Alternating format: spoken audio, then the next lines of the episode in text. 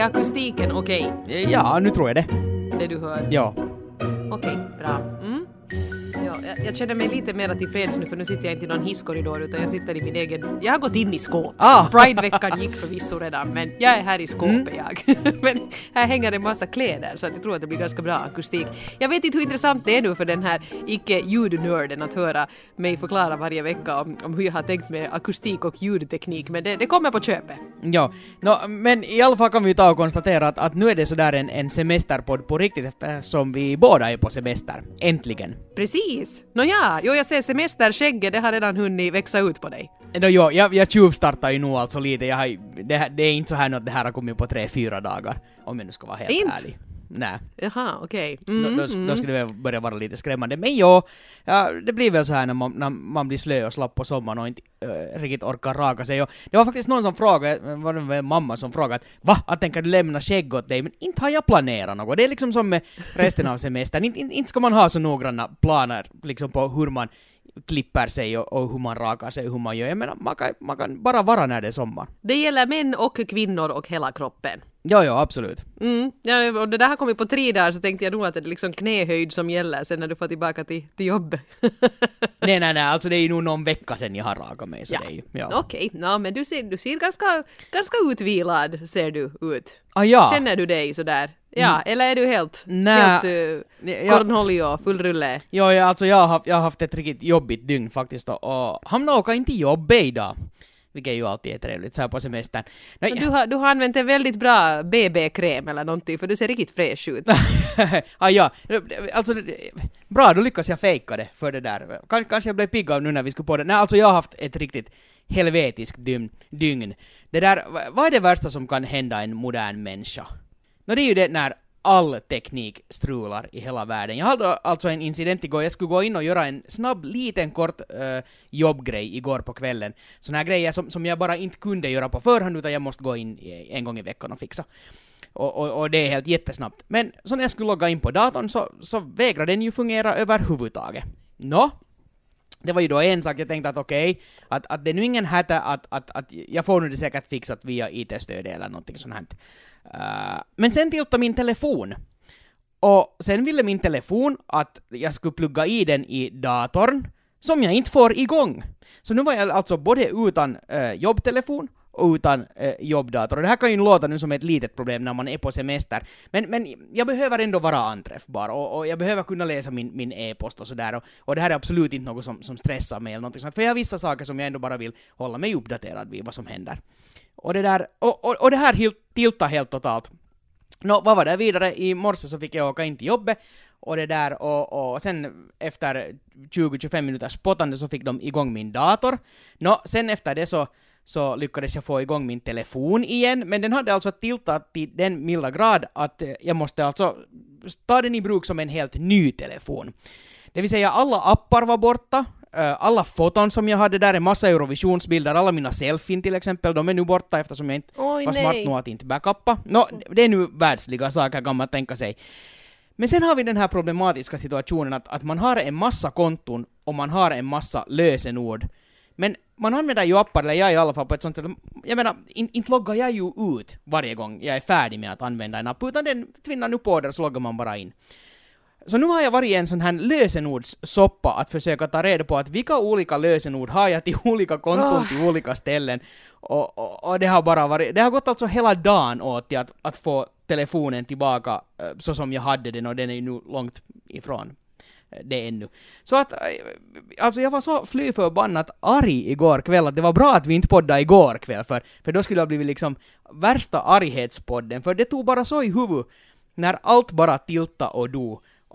Och jag visste alltså på riktigt inte hur jag skulle vara. Men som sagt, det här är ju Ilans problem och det handlar alltså om appar och och tusentals kattbilder. Så det är ju liksom det är ju inte världens största katastrof. Men vet du vad det här var? Det här var nu bestraffning från ovan för att du börjar jobba på din semester.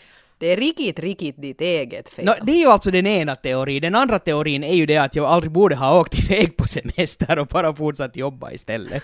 Men det där... No, jag håller med, alltså. Så här är det.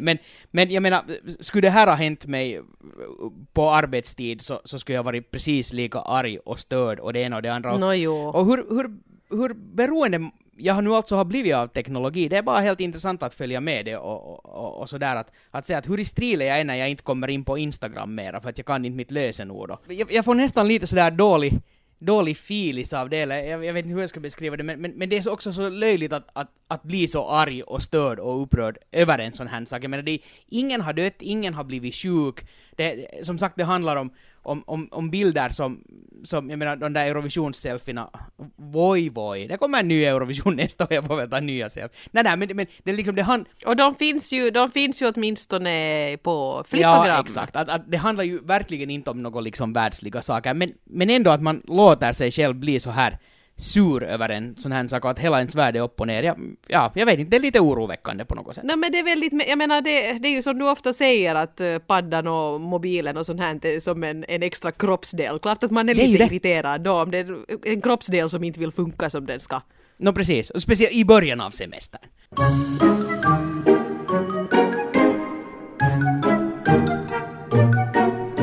Ju en sån vision av hur semestern ska gå till, och jag hade ju förstås tänkt hemskt mycket att jag ska inte göra något extra, men jag ska sitta på balkongen och läsa böcker. Då inte har man ju suttit på någon jävla balkong den här sommaren. Det har ju varit liksom hösten är här. Sommaren var det där lilla varma där strax efter att vi kom hem från Eurovisionen, och det var varmt i någon vecka. Det var sommaren och nu är det höst. Lika bra att acceptera det. Men jag hänger ju med mina barn nu dygnet runt, och det är förstås jätteroligt, men där har man ju också kanske haft en sån där bild av hur mycket roligt vi skulle ha tillsammans och hur bra vi skulle komma överens och hur mysigt det skulle vara, hur vi skulle laga mat. No, vi slåss ju från morgon till kväll förstås. Det blir ju på det sättet. Ja.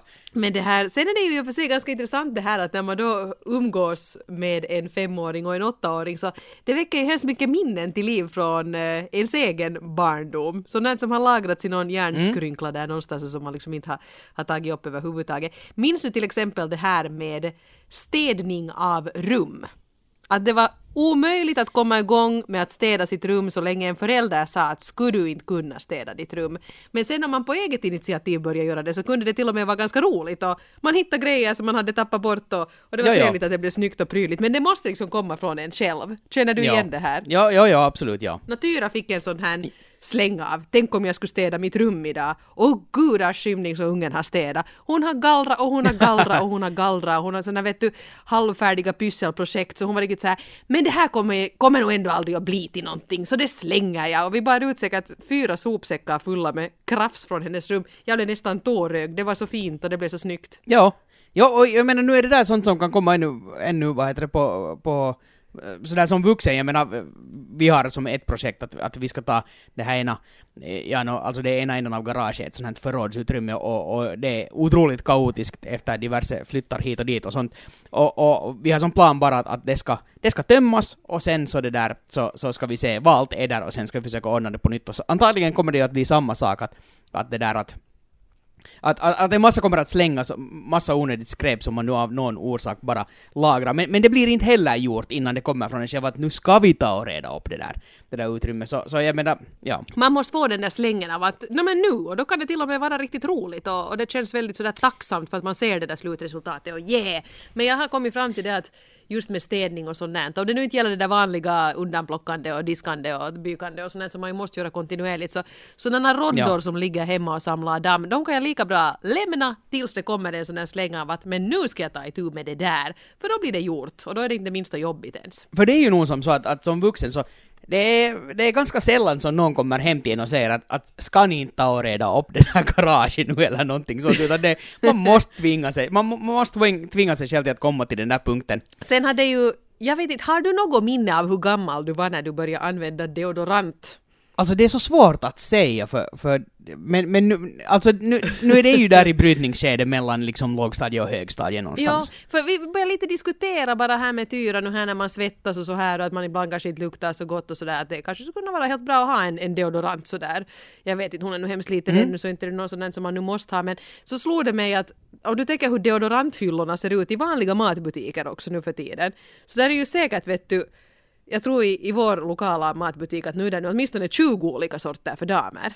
Ja. Alltså inte olika märken men olika dofter, olika varianter. Ja, precis, ja. När jag började använda deodorant, jag minns inte heller exakt när det då var, men det fanns 2 alternativ för damer. Rosa rexorna och grönrexorna. Och grönrexorna var väl lite sådär, jag vet inte något, typ lite aloe vera och sånt här. Och den rosa var då en sådär lite blommigare doft som då passar bättre för en yngre kvinna. Men det var de alternativ som fanns. Och gura skymning så det brände i armhålorna. Ibland om man hade raka armhålorna och smällde på rosa rexorna, då visste man nog att man levde. Men ja, det liksom, men det var åtminstone lätt att välja. Man satt inte ner en massa tid i matbutiken på att ja, men att vad ska vi nu ha? Ska vi ha 24-hour doesn't leave marks on black top, bla-di-bla-di-bla. Utan man tog sin rosa burk och nu vet jag, det här är säkert olika för olika typer, men för mig i alla fall så jag menar, om jag hittar en deodorantsort som jag tycker att funkar, så då håller jag ju mig till den och så börjar jag ju inte freestyla och så lär jag mig var i butiken den finns. Den här ena butiken dit vi brukar gå och handla för att det är bara lättast att hitta det, i den som man alltid använder, så det är ju det enda sättet. Man kan inte börja freestyla med sånt som deodoranter och shampoo och hår, så det är liksom, det blir bara för krångligt, urvalet är helt för stort. Men vi har ju pratat lite om det här med doftminne och det finns en deodorant som jag använde som hette, tror jag, Harley Davidson. Jag har inte aning om den finns mera. Cool. Och den använde jag då när jag var i armén, för jag fick en sån någon till julklapp och så var det jättebra, och så använde jag nu då samma. Och jag bara klarar inte av den där doften mer. Och sen efter armén så jag måste bara sluta med den, för det blev så förknippat till en sån här doft som det där som handlar bara om armén. Så den har jag nu inte använt då sen 96, men det där. Men ja, alltså absolut. Tänk om 80-talet skulle ha fortsatt med grönrexorna och rödrexorna. Du skulle aldrig ha blivit av med den där doftminnet. Nej, så är det ju. Ja, precis. Armén skulle leva mycket starkare kvar hos dig ännu. Ja, för du skulle inte kunna byta bort den där doften. Armén borde ha haft en egen deodorant, någon sån här SA-deodorant, så att alla skulle lukta precis lika. Så att, i och för sig det kan vara dåligt när fienden kommer och känner att jaha, att där är de. Det luktar finska armén. Ja, precis. Men jag tänker på det här, när jag började använda deodorant, jag kan inte helt alltså placera ut det sådär exakta tidpunkten. Inte kan jag heller placera ut exakta tidpunkten för när det var dags att börja raka sig. Nu var det väl också någon gång där kanske kring 7-8 när den där första fjunen börjar komma, så i något skede insåg man okej, nu måste man börja. Och sen var det ju kört, sen är det ju bara att fortsätta. Men jag funderar bara på det när du pratar också om deodorant, att när började du till exempel raka dig under armarna? Det var nog högstadie. Ja, tror jag. Att var det i samma veva som liksom med deodorant? No, eller? Det var nu i det där skedet när det började vara lite sådär att, vet du, jag skulle nog inte säkert ha kommit på tanken själv, utan det var nog säkert sådär att det var kanske ingen som sa att mig att vad är du för en lurvboll, men det pratades lite bakom ryggen på sådana som var lite håriga, vet du, i flickornas omklädningsrum. Det var nog där det koms fram att man ska då tydligen inte vara hårig. Jaha. För jag skulle ju bara ha ett minne sådär att det här var liksom, det här var inte självklara saker, inte för mig i alla fall, utan det var ganska mycket sådär tittande och funderande och jag menar som barn så inte funderar jag på något sånt som deodorantanvändning någonsin, utan det var Det var ett sådant litet sådant kyttande och tittande och kikande att samma som är rakande att i något skede bara insåg man nu är det nog bara dags, och så var det bara att köra på. Det var när oskulden tog slut. Före det fick man omkring där lurvig och stinkande och lycklig, och sen på något sätt kom vuxenlivet och slog en i aktern. Ja, och det där kommer väl tillbaka, antar jag. Sluta raka mig och sluta tvätta mig och sådär. Som du hör semestern till. Sen när man slutar bry sig, då kommer man tillbaka till det där. Jag är hårig från topp till tå, jag luktar skit och I don't care. Ja, och jag är precis. Så glad. Det ser jag fram emot, vitsig.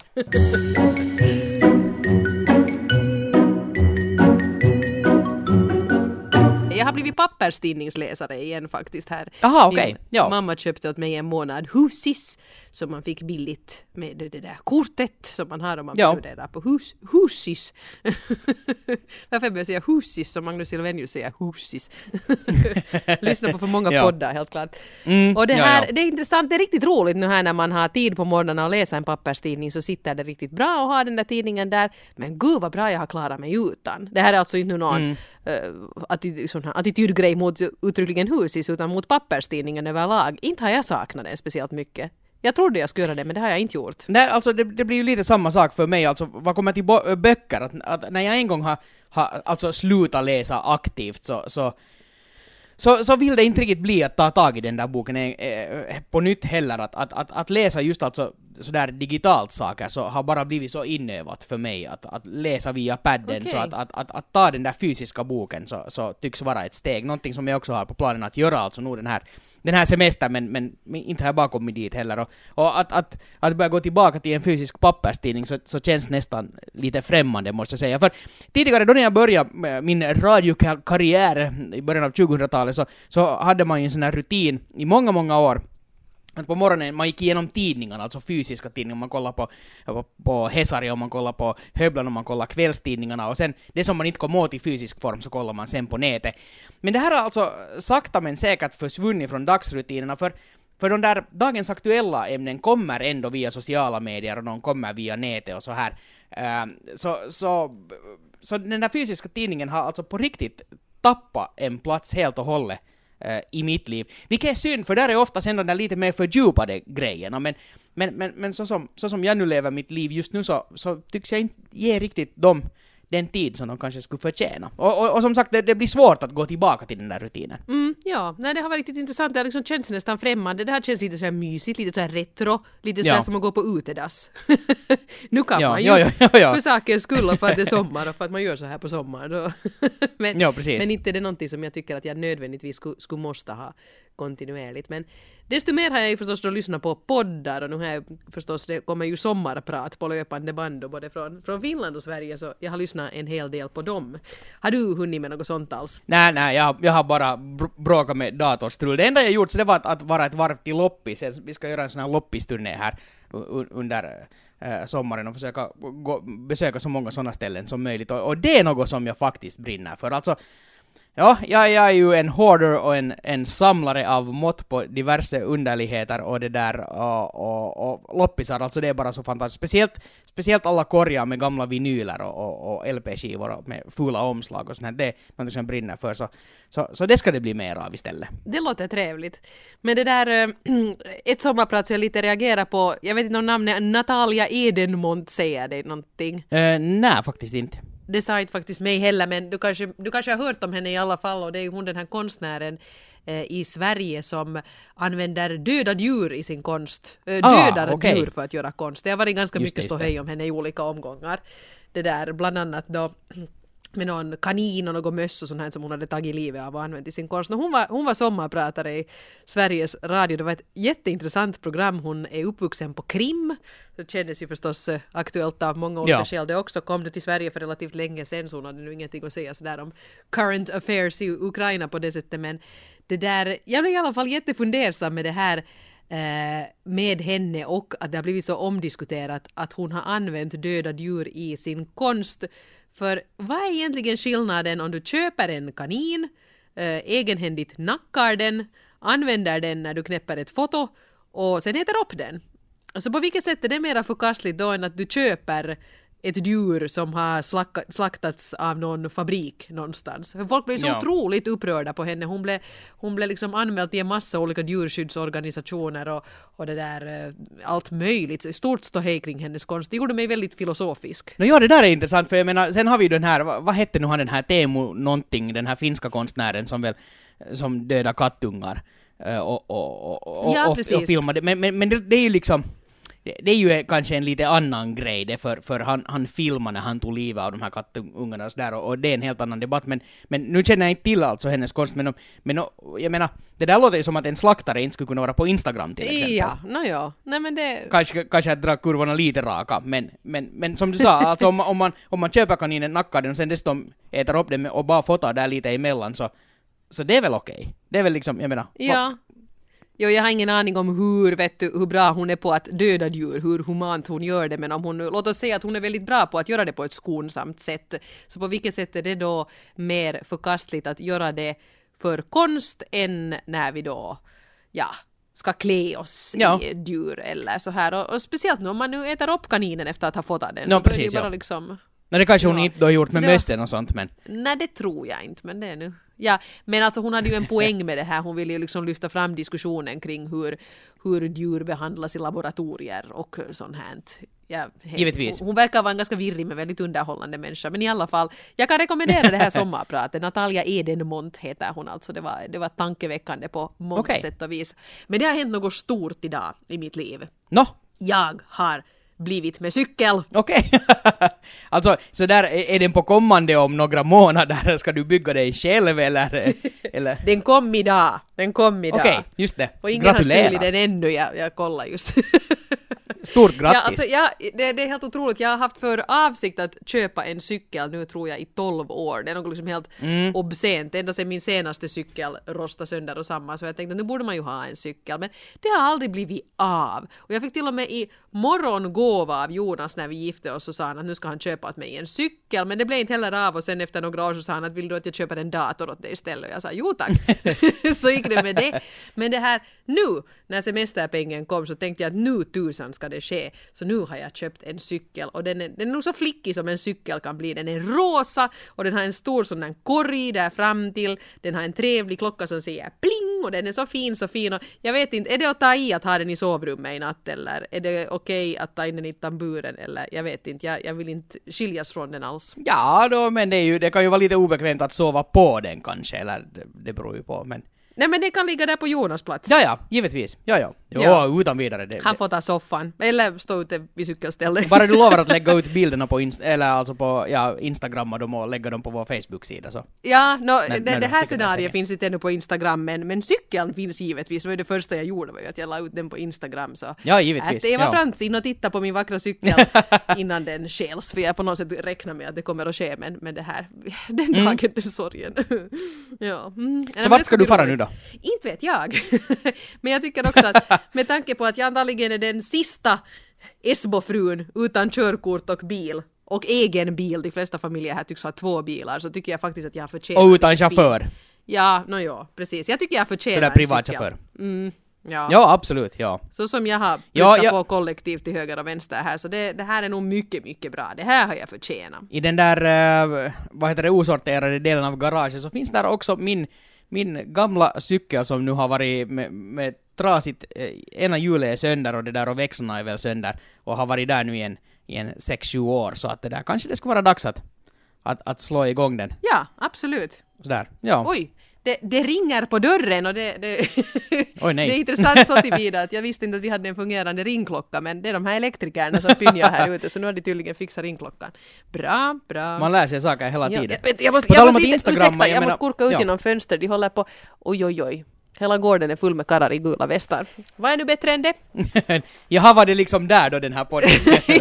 Gotta go! Nej, det var inte så spännande gubbar, men... Nej, okej.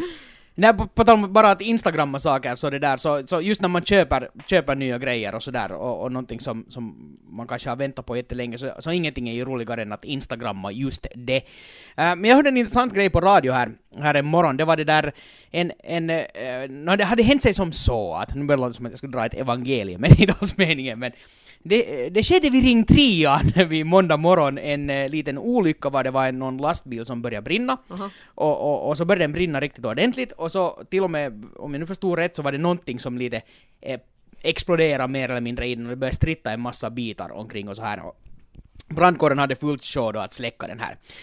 Det här var ju en sak, jag menar en lastbil som brinner, det kan man sköta om man är brandman och det fick de under kontroll och så här och ingen blev väl värre skadad. Men det som var ett problem, så det var det att folk stannade och började fotografera den här brinnande lastbilen med sina telefoner. Antagligen då för att uppdatera sitt Instagram-flöde, antar jag, bland annat och Facebook-flöde och så vidare. Och han menar den här brandmannen då, eller vad han nu var för någon sån här lite högre brandchef, att det här på riktigt håller på att bli ett problem, att vid olyckor så stannar folk och fotograferar och då är risken det att det blir en massa, eller liksom blir nya olyckor helt enkelt. Precis, alla vill vara kriskorrespondenter. Exakt, det stannar där på, alltså på motorvägen för att fotografera olyckor.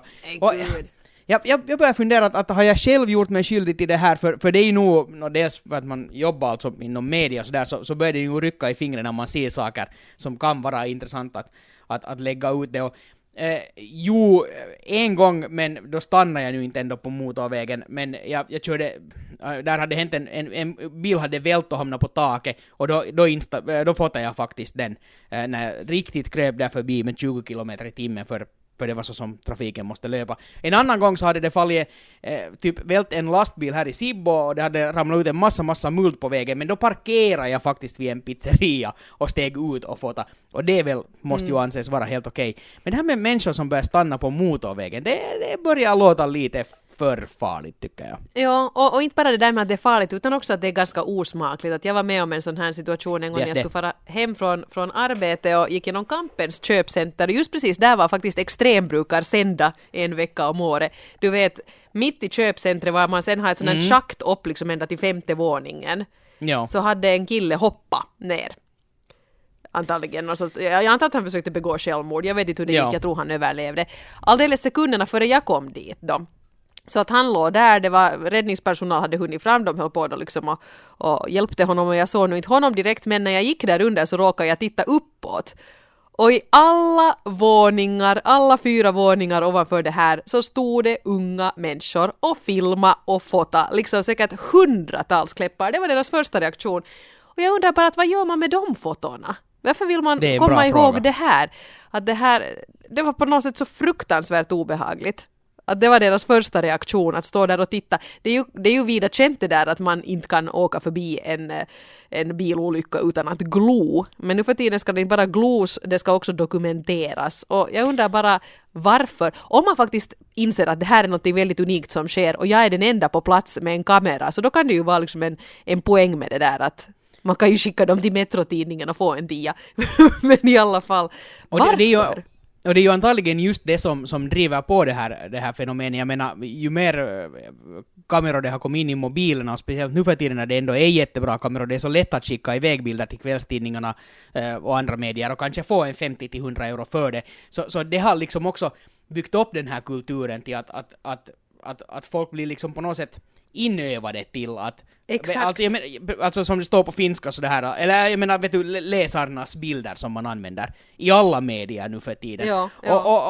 Och det är nog alltså en kultur som bör ifrågasättas just när det kommer till det där, till olyckor och sånt. För som du säger, det är ju otroligt osmakligt och inte skulle jag ju vilja slå upp kvällstidningen eller något annat medium eller sociala medier och se en bild var någon kanske som jag känner är inblandad i en olycka. Oavsett om det är just då när det har hänt eller 3 dagar senare. Så det är ganska skrämmande. Så jag hoppas att alla som sysslar med det här, inklusive alltså dig och mig också, att man funderar efter att när man sätter bilder på sociala medier så vilka är sådana bilder som jag absolut inte vill se själv och sen liksom som andra har tagit och sen låta bli att också sätta ut dem då så att vi skulle slippa det här. Lite journalistisk etik också när man är som privatpublicist. Ja, det är klart att hos den breda publiken så jag menar det finns journalistikregler och regler som motarbetar sånt som ärekränkning och sånt, men fortfarande så är ju inte vanliga människor eller alla människor är ju inte alltså införstådda med hur man ska, vad man ska skriva på Twitter och vad man inte ska skriva på Twitter och vilka bilder man ska publicera och vilka bilder man inte ska publicera och så här. Och här finns nog någonting att göra för det är så otroligt lätt att publicera saker. Det är sant. Väl rutet där, hoppas alla tog åt sig. Nåja. Har du vetat om att jag har ett abnormalt stort huvud? Nej, jag har ju sitt på Instagram med det där, men... men jag har tänkt att det är något filter. Big head selfie, jag har tänkt att det är något filter du använder, men ja, du kanske har rätt. Alltså jag tycks ha helt absurt stort huvud. Är det så? Och det är ju något som bekymrar mig sådär nu till dagligdags. Men när man ska köpa hattar, det händer nu kanske inte så hemskt ofta, men ibland så ska man ju köpa hjälm, till exempel cykelhjälm, vilket jag då gjorde igår. Och det är nog bara att konstatera att jag har helt löjligt stort huvud. Och det här...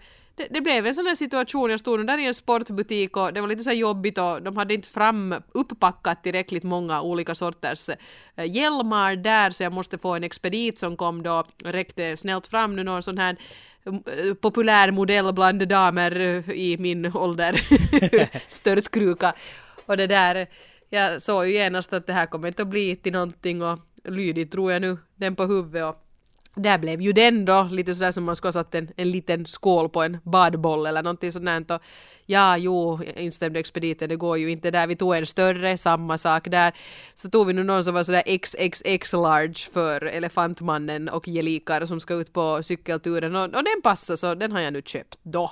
Men det är lite så här jobbigt, för jag menar i hattvärld. Jag skulle gärna gå klädd i hatt oftare. Jag tycker att jag passar riktigt bra i hatt, men det finns ju inte hattar i min storlek för jag har så stort huvud. Okej. Okay. Ja. Ja, och speciellt när det är one size så det är bara att glömma. Okej, ja, det här är ju ett intressant fenomen. Alltså är det, för vi har väl pratat om det i någon podd också, att det känns när man går i klädbutiker att kläderna blir bara mindre och mindre och det är ju inte alls man själv som blir större och större. Men det där, men när det kommer till huvud, alltså ja. Tja. Ja, jag föddes ju med kejsarsnitt så det var väl... Ja, det är en liten förklaring där till det åtminstone då. Det var kört då redan, jag var så att nej, det här kommer aldrig att funka, stackars kvinna, vi ska skona dig. Men nu var det ju en... jag vet inte, det var så det gick till. Men nu var det ju någon forskare som sa att det här med cykelhjälm, att det är totalt onödigt, att inte hjälper det alls överhuvudtaget. Jo, jag hörde om det där, var inte hans argument typ att bilister bryr sig inte om att väja för cyklister med hjälm, eller något sånt här. Var det inte det som var hans argument? No, jag menar, sen kan man ju ändå snubbla, eller snubbla är kanske fel ord, men bara falla omkull och slå huvud annars, så sämre kan det ju ändå inte vara, skulle jag påstå. Nej. Inte man ju vacker, men det är nog viktigt. Men jag kommer ihåg, då när jag gick i lågstadiet, så det var ju då som de här cykelhjälmarna började komma, och det var ju nog alltså motigt, och jag kommer ihåg att alla var livrädda för det där, att det ska komma som ett tvång, att det typ blir lag på regler, att du får inte cykla till skolan om du inte har cykelhjälm på. Och jag tror att vi hade så. Jag är några år äldre, så jag tror att jag just slapp undan där, för jag kommer ihåg, jag gick kanske på någon 4-5 när man kom till skolan, och någon kom till skolan och presenterade hela det här med cykelhjälm, och de var ju så asfula. Det var ju såna, som att du skulle sagt en styroxbit fast på huvudet med lite svart tejp eller någonting sånt. Och jag undrar att hur säkra var det egentligen, för det var ju bara styrox. Det var liksom ingen sån här plasthölje där över, utan det var bara styrox. Så jag påstår nog att jag hör åtminstone till en sån här generation som har haft jättesvårt att ta på en cykelhjälm på huvudet, för att det var så otroligt okult att ha det. Till all tur så när jag gick i en byskola och när man nu cyklar omkring här på lite mindre vägar och det inte var så mycket trafik, så kanske det nu inte var helt det farligaste. Men nu är det ju dumt att vara utan cykelhjälm, alltså. Det är ju helt klart. Jag hade en kompis som cyklade hem från skolan med hjälmen på styrstången, körde mot en sten varpå hjälmen ju gick i kras, och då hade hon ju hemskt mycket att förklara när hon kom hem, för hennes föräldrar blev ju helt förfärade förstås eftersom hjälmen hade gått i 1000 bitar, inte 1000 men typ 3-4, och då måste hon ju då krypa till korset och säga att jag cyklar på en sten och jag hade inte hjälmen på mig. Och det var ju nog lite de där argumenten då, för jag menar om man själv går till sig nu att hjälmen sprack men huvud klarar sig, så då kanske jag borde ha den där cykelhjälmen på också. Det liksom det gick ju på bästa sätt alltså då egentligen. Det gick, jag tror hon hade hjälm sen åtminstone resten av det läsåret. Men det var jobbigt, på 80-talet, man skulle ha inte bara hjälmen, man skulle också kunna kombinera det med den där jättehöga uppsprejade pannluggen, Det gick ju inte ihop alls för tjejerna. Nej, det är ingen hit. Ingen idé. Men det var nog kanske... Det var nog ett stort L i pannan. Det var inte någon mera loser än att ha cykelhjälm. Och det är ju ledsamt att det var på det sättet, men jag hoppas att man har lärt sig något sen dess när det kommer till att introducera nya säkerhetsgrejer. För det kommer jag nog ihåg att ingen var nog mottaglig där i vår skola för det i alla fall. Jag har så snygg cykel så ingen kommer ens att notera att jag har en sån där...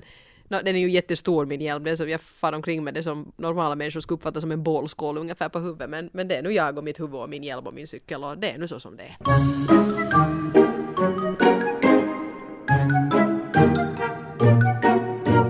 Och det där tipsa, du som lyssnar ska gärna tipsa vänner och bekanta, mormor och farmor och så vidare om våran eminenta podcast och att vi poddar precis hela sommaren och att vi har en Facebook-sida som heter Eva och Pöll podcast. Och där hittar ni ju alla avsnitt också förstås. Och sen bara, du hade Eva fått på din bloggen en förfrågan om den här poddportalen som vi pratade om någon gång för 1000 år sedan känns det som, men här tidigare i våras och det där.